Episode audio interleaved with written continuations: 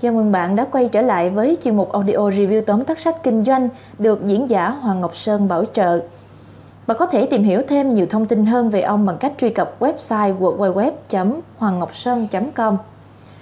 Hôm nay chúng ta sẽ cùng nhau đi vào quyển sách kinh doanh Thiên Nga đen, xác suất cực nhỏ, tác động cực lớn. Như vậy, hiện tượng thiên nga đen và một thế giới đầy bất định Thiên Nga đen giúp chúng ta hiểu sâu sắc về việc nhìn nhận sự ngẫu nhiên và những hạn chế mà con người gặp phải trong việc đưa ra các dự đoán. Chính do quá tin tưởng vào trực giác khiến mất đi tính chính xác, không có khả năng để hiểu và xác định sự ngẫu nhiên và thậm chí do cả cơ chế sinh học trong mỗi người đã khiến ta đưa ra các quyết định sai lầm và đôi khi dẫn đến hiện tượng thiên nga đen. Sự cố được cho là không thể xảy ra nhưng lại xác lập hiểu biết của chúng ta về thế giới. Vậy ai nên đọc cuốn sách này? Bất cứ ai quan tâm đến sự ngẫu nhiên, bất cứ ai quan tâm đến cách thế giới này vận hành và bất cứ ai quan tâm đến cách giảm thiểu rủi ro hay làm công việc phân tích các xu hướng. Nassim Nicholas Taleb là một trong những nhà kinh tế học, nhà tư tưởng hiện đại có số lượng các tác phẩm đầu sộ. Ông đã viết rất nhiều công trình được đánh giá cao, ví dụ như cuốn Foolish by Randomness, tạm dịch là bị ngẫu nhiên đánh lừa. Nhiều bài viết khác của ông đã được đăng trong các tạp chí và tập san nổi tiếng. Tablet là giáo sư ưu tú chuyên về quản trị rủi ro tại Viện Kỹ thuật Bách khoa Đại học New York. Bạn học được gì từ cuốn sách này? Lý do tại sao mù quáng bám vào niềm tin của mình lại gây ra tai họa? Cuốn Thiên Nga Đen của Nassim Nicholas Tablet hướng đến việc khám phá bản chất của những việc mà ta nghĩ là nó chỉ là những sự kiện ngẫu nhiên, cũng như những cụm bẫy tư duy khiến chúng ta quá xem trọng tiểu tiết mà bỏ lỡ bức tranh tổng thể. Tablet gọi chúng là những sự kiện ngẫu nhiên mà thường để lại những hậu quả sâu sắc cho các cá nhân và thậm chí toàn xã hội, tức là những thiên nga đen. Ngoài việc giúp chúng ta hiểu rõ hơn về những thiếu sót khi đưa ra các dự đoán, tablet còn đưa ra những lời khuyên để chúng ta có thể nhận ra khi nào thì sự phán xét của bản thân bị che khuất bởi kỳ vọng khớp thông tin vào những câu chuyện lọt tai dễ hiểu. Khi đọc cuốn sách, bạn sẽ học được cách phân biệt đâu là kiến thức thật, đâu chỉ là tín hiệu nhiễu và cách tận dụng sự ngu dốt của mình tốt hơn bạn sẽ học được tại sao suy nghĩ như một con gà tây lại có thể gây hại cho sức khỏe của mình. Bạn cũng tìm ra lý do tại sao các mối đe dọa lớn nhất đối với một sòng bạc có thể lại không liên quan gì đến chuyện cờ bạc. Cuối cùng, bạn sẽ khám phá ra rằng việc biết được mình không biết gì có thể cứu bạn khỏi đánh mất gia tài đã dành dụm cả cuộc đời. Thiên nga đen là những sự kiện được cho là không thể xảy ra nhưng bằng cách tài tình nào đó, nó lại xảy ra. Con người có khả năng đặc biệt trong việc kết hợp và chuyển tất cả các thông tin rời rạc nhận được từ môi trường sống thành các thông tin có ý nghĩa và liên quan tới nhau. Tài năng này cho phép chúng ta tạo ra các phương pháp khoa học, triết lý về bản chất của sự sống và phát minh ra các mô hình toán học phức tạp nhưng việc chúng ta có khả năng phản ánh và sắp xếp thế giới xung quanh không đồng nghĩa với việc chúng ta giỏi làm việc đó. Bởi một điều, chúng ta có những niềm tin hạn hẹp, quá đóng về thế giới.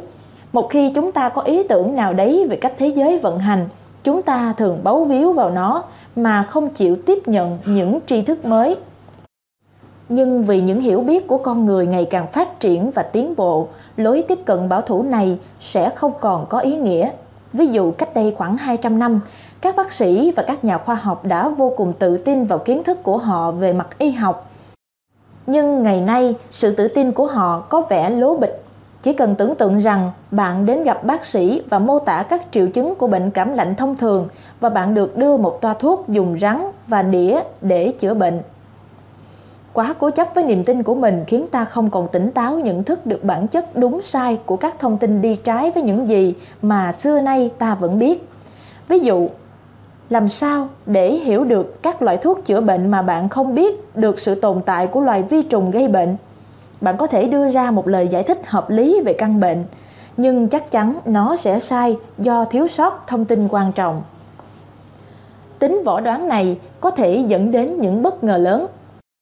Chúng ta đôi khi ngạc nhiên bởi các sự kiện diễn ra không phải vì chúng ngẫu nhiên mà bởi vì tầm nhìn của chúng ta quá hạn hẹp. Những bất ngờ như vậy được gọi là những thiên nga đen và chúng nhắc nhở ta phải xem xét lại toàn bộ thế giới quan của mình. Trước khi ai đó nhìn thấy thiên nga đen, mọi người cho rằng mọi con thiên nga đều có màu trắng. Chính vì điều này, tất cả những mô tả và trí tưởng tượng của họ về loài thiên nga đều là thiên nga trắng. Vì vậy khi họ phát hiện ra thiên nga đen, những hiểu biết cơ bản của họ về loài con thiên nga bị biến đổi. Như bạn sẽ thấy, những hiện tượng thiên nga đen đôi lúc lại chẳng hại ai, nhưng đôi lúc lại tác động thay đổi cuộc đời. Ví dụ như khi bạn bị mất tất cả chỉ vì một cuộc sụp đổ thị trường chứng khoán. Hiện tượng thiên nga đen có thể có những hậu quả động trời đối với những ai không nhận thức được chúng. Một số người sẽ bị ảnh hưởng mạnh mẽ bởi hiện tượng này, nhiều người lại hầu như không bị tác động gì. Sức ảnh hưởng của nó tới đâu được xác định chủ yếu bằng lượng thông tin liên quan bạn tiếp cận được. Bạn càng có nhiều thông tin, xác suất bạn gặp thiên nga đen càng ít. Và nếu bạn càng thiếu hiểu biết, bạn sẽ càng có rủi ro cao. Điều đó có thể thấy ở các viễn cảnh sau. Hãy tưởng tượng bạn đặt cược vào chú ngựa yêu thích của bạn Rocket. Với thể chất của Rocket, các kỹ năng của người cầm cương và những đối thủ yếu kém, bạn tin rằng Rocket là đặt cược an toàn nhất và liều đặt mọi thứ bạn có vào chú Rocket. Bây giờ tưởng tượng bạn sẽ ngạc nhiên thế nào khi tiếng súng bắt đầu cuộc thi vang lên và Rocket không chỉ không chịu rời khỏi chuồng mà còn nằm gục xuống trên đường đua. Đây chính là hiện tượng thiên nga đen. Những thông tin bạn thu thập được cho bạn niềm tin rằng Rocket là lựa chọn hoàn hảo cho chức vô địch. Tuy nhiên, bạn đã mất mọi thứ khi cuộc đua vừa bắt đầu. Nhưng hiện tượng này không phải là một bi kịch đối với tất cả mọi người. Ví dụ, chủ sở hữu Rocket lại thu về một khoản tài sản lớn bằng cách đặt cược vào con ngựa đối thủ hay cá cược rằng ngựa của mình sẽ thua. Không giống bạn, ông ta có nhiều thông tin hơn. Ông ta biết rằng Rocket sẽ định công để phản đối ngược đãi thú vật. Chỉ một thông tin nhỏ đã cứu anh ta thoát khỏi hiện tượng thiên nga đen. Một ví dụ khác, khi Copernicus phát hiện ra rằng trái đất không phải là trung tâm của vũ trụ, hệ quả để lại rất to lớn. Khám phá của ông là thách thức đối với uy quyền của công giáo đang thống trị và cả tính chính xác của bản thân kinh thánh. Tóm lại, chính thiên nga đen này đã giúp xã hội châu Âu bước sang một trang sách mới. Đăng ký ngay suất học miễn phí 3 ngày về thị trường ngoại hối và chứng khoán Mỹ bằng cách truy cập website của www.hoangngọc.com. Chúc bạn nhận được những giá trị quý báu từ quyển sách bạn đang nghe. Chúng ta đang rất dễ dàng bị lừa dối, thậm chí bởi những lý luận logic cơ bản nhất. Mặc dù con người là loài động vật thông minh nhất trên hành tinh, vẫn còn một chặng đường dài phải đi trước khi chúng ta phát triển vượt bậc và loại bỏ hết tất cả những thói quen xấu. Thói quen thường được tạo dựng dựa trên những hành động diễn ra trong quá khứ. Trong khi chúng ta thường tin rằng quá khứ là nền tảng cho tương lai, thì điều này hoàn toàn là một sự sai lầm. Nó khiến ta dễ mắc phải sai lầm chỉ đơn giản vì có quá nhiều yếu tố chưa được tiết lộ trong quá khứ, nhưng những yếu tố đó sẽ quyết định mạnh mẽ trong tương lai. Ví dụ, hãy tưởng tượng bạn là một con gà Tây đang sống ở nông trại. Hàng ngày, những người nông dân cho bạn ăn, cho phép bạn tự do dạo chơi và xây một cái chuồng xinh đẹp cho bạn sống. Nếu sử dụng những dữ liệu quá khứ như thế, không có lý do gì để tin rằng ngày mai sẽ khác. Than ôi, ngày mai là lễ tạ ơn và bạn bị xử trảm bị nhồi đầy những loại gia vị ném vào lò lửa và bị nuốt chửng bởi những người trước đó đã cho bạn ăn. Ví dụ này cho thấy nếu chúng ta tin rằng có thể dự đoán về tương lai dựa trên những hiểu biết trong quá khứ, thì đó là một sai lầm với hậu quả thảm khốc. Một sai lầm tương tự, đó là sự thiên vị niềm tin chúng ta thường tìm kiếm các bằng chứng cho những niềm tin đã hình thành trong chúng ta, thậm chí đến mức mà chúng ta sẵn sàng bỏ qua bất cứ bằng chứng nào đi ngược lại niềm tin đó khi chúng ta gặp phải những thông tin trái với những gì chúng ta tin tưởng, chúng ta thường không chấp nhận chúng và thậm chí nhiều khả năng sẽ không tiếp tục tìm hiểu thêm Nếu chúng ta tiếp tục tìm hiểu, chúng ta có thể tìm ra sự thật hoàn toàn trái ngược với những gì chúng ta luôn luôn tin tưởng. Ví dụ, nếu bạn tin rằng biến đổi khí hậu là một âm mưu, nhưng sau đó bạn được xem một bộ phim tài liệu có tên là Chứng cứ không thể phủ nhận của biến đổi khí hậu, điều này nhiều khả năng sẽ làm bạn khó chịu. Sau đó bạn lên mạng tìm kiếm thông tin các trang web để hiểu hơn về biến đổi khí hậu. Có thể bạn sẽ gõ từ khóa trò lừa bịp biến đổi khí hậu mà không phải là bằng chứng ủng hộ và phản đối biến đổi khí hậu. Tóm lại, mặc dù cả hai lý luận logic trên đều là ngụy biện, nhưng chúng ta không thể làm được gì khác. Nó đơn giản đã là bản chất của chính chúng ta. Audio bạn đang nghe được phát tại website cuộc quay web bí mật luật hấp dẫn.com. Chúc bạn nhận được những giá trị quý báu từ quyển sách này. Cách mà não bộ phân loại thông tin làm cho dự đoán của chúng ta cực kỳ khó chính xác. Trong quá trình tiến hóa, bộ não con người phát triển theo cách thức nhất định để phân loại thông tin. Mặc dù đây là điều tuyệt vời để sống sót trong tự nhiên, khi chúng ta cần phải học hỏi và thích nghi nhanh chóng với môi trường nguy hiểm xung quanh – trái lại lại là điều khủng khiếp trong môi trường phức tạp ngày nay. Ví dụ, một trong những cách mà chúng ta không phân loại đúng thông tin được gọi là tường thuật thông tin sai khi chúng ta mô tả tình hình hiện tại của mình. Điều này là do chúng ta đang phải đối mặt với lượng lớn thông tin mỗi ngày để làm cho những thông tin tiếp nhận có ý nghĩa. Não của chúng ta chỉ lựa chọn những thông tin quan trọng để xem xét. Ví dụ, trong khi bạn có thể nhớ được bạn đã ăn gì trong bữa ăn sáng hôm nay, nhưng chưa chắc bạn đã nhớ được màu sắc những đôi giày của những người qua đường bạn gặp trên đường tới trường hay tới nơi làm việc. Để ý nghĩa hóa các thông tin tiếp nhận thông liên quan, chúng ta biến chúng thành một câu chuyện mạch lạc. Ví dụ, khi bạn suy nghĩ về cuộc sống của riêng bạn bạn có thể chọn các sự kiện có ý nghĩa nhất định và bạn sắp xếp các sự kiện đó thành một câu chuyện để giải thích làm thế nào bạn trở thành con người bạn. Ví dụ bạn yêu âm nhạc vì mẹ của bạn thường hát những bài hát của The Beatles để ru bạn ngủ mỗi đêm. Tuy nhiên, việc tạo ra câu chuyện như vậy là cách gàn dở nhất để hiểu được ý nghĩa của thế giới. Điều này là do câu chuyện chỉ được xây dựng dựa trên các sự kiện quen thuộc đối với bạn và rất cũ trong quá khứ mà không đưa thêm vào câu chuyện các lời giải thích gắn với các hiện tượng vừa xảy ra. Ví dụ, hãy tưởng tượng một con bướm vỗ đôi cánh của mình ở Ấn Độ gây ra một cơn bão một tháng sau đó tại thành phố New York. Nếu chúng ta tạo danh mục riêng cho nguyên nhân và kết quả khi chúng xảy ra thì chúng ta có thể nhìn thấy một mối quan hệ nhân quả rõ ràng giữa các sự kiện. Nhưng khi chúng ta chỉ nhìn thấy kết quả trong trường hợp này, cơn bão thì điều duy nhất mà chúng ta có thể làm chỉ là ngồi đoán xem trong hàng loạt sự kiện xảy ra cùng lúc thì nguyên nhân thực sự dẫn đến kết quả đó là gì? Chúng ta không thể dễ dàng phân biệt được thông tin mở rộng và không mở rộng. Con người chúng ta đã phát triển nhiều phương pháp và mô hình để phân loại thông tin một cách có ý nghĩa Tuy nhiên, thật không may, chúng ta chưa làm tốt ở việc phân biệt các loại thông tin khác nhau, thông tin mở rộng và không mở rộng. Thông tin nguyên bản, chẳng hạn như trọng lượng cơ thể vào chiều cao, được xác định rõ ràng có giới hạn trên và giới hạn dưới. Trọng lượng cơ thể là thông tin không có khả năng mở rộng bởi vì có những hạn chế về mức trọng lượng của mỗi người. Thông tin không khả năng mở rộng luôn được giới hạn rõ ràng Mặt khác những thứ phi vật chất hay trừu tượng như việc phân phối của cải hay album bán hàng đều có khả năng mở rộng. Ví dụ nếu bạn bán hàng trực tuyến, không có giới hạn về số bán hàng bạn có thể bán bởi vì sự phân phối không bị giới hạn bởi số lượng hàng hóa có thể sản xuất. Phân biệt sự khác nhau giữa các thông tin mở rộng và thông tin không thể mở rộng thường rất quan trọng nếu bạn muốn khắc họa một bức tranh chính xác về thế giới. Việc cố gắng áp dụng những quy tắc có hiệu quả với các thông tin không thể mở rộng với dữ liệu có thể mở rộng sẽ dẫn đến những sai lầm nhất định. Ví dụ, nói rằng bạn muốn đo sự giàu có của người dân nước Anh.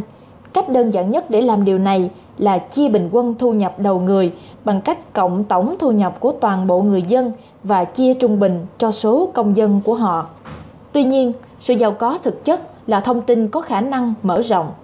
Có thể một tỷ lệ nhỏ người dân sẽ sở hữu một tỷ lệ vô cùng lớn của cải. Bằng cách thu thập dữ liệu về thu thập bình quân đầu người, bạn kết thúc cuộc điều tra với đại diện là sự phân phối thu nhập, mà điều đó có lẽ không thể phản ánh chính xác thực tế sự thịnh vượng của các công dân của nước Anh. Đăng ký ngay suất học miễn phí 3 ngày về thị trường ngoại hối và chứng khoán Mỹ bằng cách truy cập website www.hoangngọc.com ngay hôm nay. Chúc bạn nhận được những giá trị quý báu từ quyển sách bạn đang nghe. Chúng ta quá tự tin vào những gì chúng ta tin là chúng ta biết. Chúng ta đều muốn giữ cho mình an toàn và tránh khỏi những sự nguy hiểm. Một trong những cách mà chúng ta thực hiện điều đó chính là việc đánh giá và quản lý khả năng xảy ra rủi ro. Đây là lý do tại sao chúng ta mua những thứ như bảo hiểm tai nạn và chúng ta cố gắng không đặt toàn bộ trứng vào một giỏ. Đa số chúng ta đều cố gắng đo đạc rủi ro một cách chính xác nhất có thể để đảm bảo rằng chúng ta không bỏ lỡ cơ hội, nhưng đồng thời cũng đảm bảo rằng chúng ta không làm điều gì để có thể phải hối tiếc. Để đạt được điều này, chúng ta phải đánh giá bất cứ rủi ro nào có thể xảy ra và đo lường xác suất mà những rủi ro này có thể trở thành hiện thực. Ví dụ, hãy tưởng tượng bạn đang tìm mua bảo hiểm. Bạn muốn mua loại bảo hiểm có chính sách bảo vệ bạn tránh khỏi những trường hợp xấu nhất. Nhưng đương nhiên phải cân nhắc kỹ để không lãng phí tiền bạc. Trong trường hợp này, bạn phải đo lường sự đe dọa của bệnh tật hoặc tai nạn với hậu quả có thể diễn ra và sau đó đưa ra quyết định Thật không may, chúng ta đang quá tự tin rằng chúng ta biết tất cả những rủi ro có thể xảy đến và chúng ta cần phải chống lại những rủi ro đó. Đây được gọi là sai lầm khôi hài. Và theo đó, chúng ta có xu hướng giải quyết rủi ro như thể chúng ta đang chơi trò chơi với một bộ quy tắc và xác suất mà chúng ta đặt ra trước khi chơi. Tuy nhiên, xử lý rủi ro như một trò chơi chính nó là rủi ro kinh doanh. Ví dụ, sòng bạc muốn tạo ra càng nhiều tiền càng tốt đó là lý do tại sao họ có hệ thống an ninh phức tạp và lệnh cấm những người chơi giành chiến thắng quá nhiều, quá thường xuyên. Nhưng cách tiếp cận của họ lại dựa trên sai lầm khôi hài. Các mối đe dọa lớn đối với các sòng bạc có thể không phải là những con bạc may mắn hay những tên trộm, nhưng có thể đó là kẻ bắt cóc khi hắn ta bắt cóc con của chủ sòng bạc làm con tin hoặc một nhân viên không nộp các khoản thu nhập của sòng bạc với IRS mối đe dọa lớn nhất của sòng bạc hoàn toàn có thể không được lường trước. Điều này cho thấy dù chúng ta cố gắng thế nào, chúng ta sẽ không bao giờ có thể tính toán chính xác mọi rủi ro. Tiếp theo, chúng ta sẽ tìm hiểu việc nhận thức được sự hiểu biết của chúng ta có thể tốt hơn nhiều lần so với việc chúng ta không nhận thức được về nó. Tiến hành điều tra về những gì bạn không biết sẽ giúp bạn đánh giá rủi ro tốt hơn tất cả chúng ta đã từng nghe đến cụm từ tri thức là sức mạnh tuy nhiên đôi khi chúng ta đang bị hạn chế bởi những gì chúng ta biết và những lúc như thế, việc công nhận những gì bạn không biết sẽ có lợi hơn với bạn thật vậy, nếu chỉ tập trung vào những gì bạn biết, bạn giới hạn nhận thức của bạn về những kết quả có thể xảy đến và tạo ra mảnh đất màu mỡ cho sự xuất hiện của hiện tượng thiên nga đen ví dụ, nếu bạn muốn mua cổ phiếu của một công ty, nhưng kiến thức của bạn về chứng khoán chỉ giới hạn trong khoảng thời gian 1920 đến năm 1928. Một năm trước sự sụp đổ lớn nhất trong lịch sử của thị trường chứng khoán Hoa Kỳ. Trong trường hợp đó, bạn sẽ theo dõi một vài sự giảm giá và mức giá cao nhất. Nhưng nói chung, bạn sẽ nhận thấy rằng xu hướng đang lên theo chiều hướng tốt dần. Vì vậy, bạn nghĩ xu hướng này sẽ tiếp tục, bạn tiêu khoản tiết kiệm của bạn vào cổ phiếu Tuy nhiên ngày hôm sau, thị trường đổ vỡ và bạn mất tất cả mọi thứ bạn có. Nếu bạn nghiên cứu thị trường kỹ hơn, bạn đã có thể thấy được nhiều sự bùng nổ và đổ vỡ trong suốt lịch sử.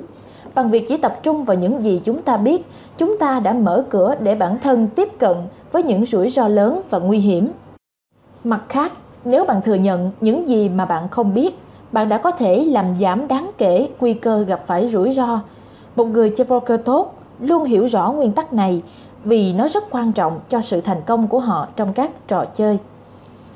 Khi họ biết quy tắc của trò chơi và xác suất mà các đối thủ có quân bài tốt hơn họ, họ còn nhận thức được rằng có một số thông tin liên quan mà họ không biết như chiến lược của đối thủ và đối thủ của họ sẵn sàng mất khoản tiền bao nhiêu. Những ẩn số đó cũng góp phần vào chiến lược của họ chứ không chỉ là các quân cờ mà họ hay đối thủ đang nắm. Những điều đó cho phép họ thực hiện đánh giá chính xác hơn về rủi ro có thể xảy ra. Đăng ký ngay suất học miễn phí 3 ngày về thị trường ngoại hối và chứng khoán Mỹ bằng cách truy cập ngay website của www.hoangngọc.com. Chúc bạn nhận được những giá trị quý báu từ audio này. Có sự hiểu biết tốt về những hạn chế của con người có thể giúp chúng ta đưa ra những lựa chọn tốt hơn. Có lẽ cách tốt nhất để chống lại việc rơi vào cái bẫy nhận thức chúng ta vừa thấy ở trên chính là trang bị sự hiểu biết tốt về các công cụ mà chúng ta sử dụng để đưa ra dự đoán và những hạn chế của chúng. Mặc dù biết những hạn chế riêng của bản thân chắc chắn sẽ không cứu chúng ta khỏi mọi sai lầm mà chúng ta có thể gây ra, nhưng ít nhất nó cũng có thể giúp chúng ta giảm bớt việc đưa ra những quyết định tồi. Ví dụ, nếu bạn biết rằng bạn thường quá tự tin vào cảm giác của mình như mọi người khác bạn sẽ dễ nhận ra rằng bạn chỉ tìm kiếm những thông tin hay những gì bạn đã tin là đúng. Tương tự như thế, nếu bạn biết rằng con người chúng ta muốn sắp xếp mọi thứ gọn gàng, giống như câu chuyện nhân quả, cách tiếp cận này giúp đơn giản hóa sự phức tạp của thế giới. Bạn sẽ có rất nhiều khả năng để tìm kiếm thêm thông tin, có được cái nhìn tốt hơn về toàn bộ bức tranh hay có được cái nhìn toàn cảnh chỉ cần thực hiện những phân tích phản biện này, bạn đã có được một lợi thế cạnh tranh so với người khác trong lĩnh vực của bạn. Nếu bạn nhận thức được những thiếu sót của mình, chắc chắn đó sẽ là điều tốt.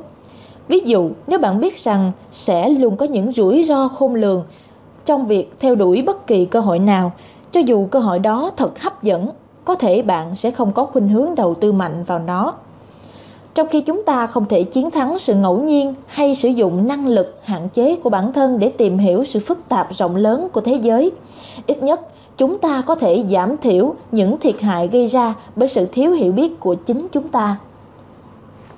Như vậy, thông điệp chính trong cuốn sách này là gì? Mặc dù chúng ta liên tục đưa ra những dự đoán về tương lai, chúng ta thực sự đang làm những điều khủng khiếp. Chúng ta đặt quá nhiều niềm tin vào kiến thức của mình và à, đánh giá thấp sự ngu ngốc của chính bản thân. Chúng ta quá phụ thuộc vào phương pháp mà chúng ta cho nó là có ý nghĩa. Chúng ta không có khả năng để hiểu và xác định sự ngẫu nhiên. Tất cả góp phần vào việc đưa ra những cái quyết định sai lầm. Và đôi khi dẫn đến hiện tượng thiên nga đen. Hiện tượng mà chúng ta cho là không thể xảy ra. Nhưng cuối cùng, nó lại diễn ra và dẫn đến việc chúng ta phải xác định lại hiểu biết của chúng ta về thế giới mặc dù tuân theo bản năng là điều hoàn toàn tự nhiên của con người à, các mối quan hệ nhân quả được sắp xếp để trở nên có ý nghĩa trong thế giới phức tạp. Nhưng thực tế là chúng ta thực đáng thương khi đồng thời phải đưa ra dự đoán về tương lai và phải thiết lập nguyên nhân cho chính cái hiện tại. Thay vì chiều theo mong muốn của chúng ta để xem xét sự kiện trong cái mối quan hệ nhân quả rõ ràng điều tốt hơn phải là việc xem xét một cái xác suất của việc kết nối các sự kiện riêng biệt hay để chúng như nguyên bản nếu bạn muốn đưa ra những cái dự đoán có ý nghĩa về tương lai trong đó, nếu bạn đang có ý định mua bảo hiểm, đầu tư hay là học đại học học liên thông lên, hay là thay đổi công việc, tiến hành nghiên cứu hoặc đơn giản chỉ là sống như một con người, bạn quyết định tìm hiểu bản thân. Bạn không thể đưa tất cả các yếu tố bạn biết vào để mà xem xét. Bạn chỉ có thể đưa ra một phần sự hiểu biết của bạn vào để đánh giá các rủi ro trong dự đoán. Bạn cũng nên có ý thức về những gì bạn không biết do đó bạn không phải giới hạn các thông tin mà bạn đang tiếp nhận và phải xử lý Bạn thân mến, như vậy là chúng ta vừa lắng nghe xong mà tác phẩm Thiên Nga Đen, xác suất cực nhỏ, tác động cực lớn của tác giả Nassim Nicholas Taleb. À, và sơ nét về ông thì ông sinh năm 1960 và ông là người Liban, chuyên nghiên cứu về tính bất định, xác suất và tri thức con người. Ông từng làm thương nhân 20 năm trước khi trở thành một nhà luận văn triết học và nhà nghiên cứu lý thuyết xác suất. Hiện Tablet đang là giáo sư xuất sắc của Đại học Kỹ thuật Công nghệ New York.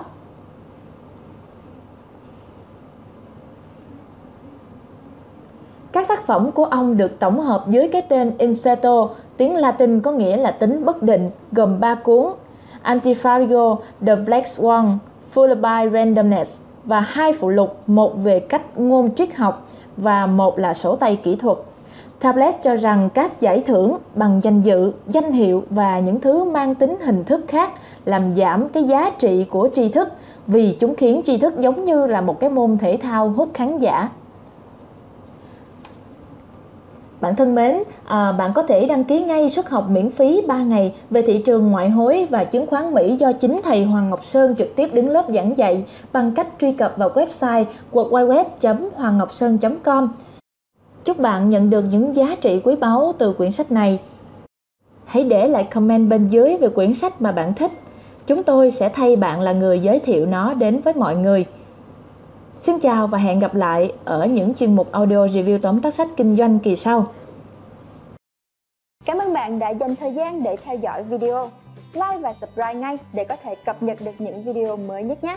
Xin chào và hẹn gặp lại.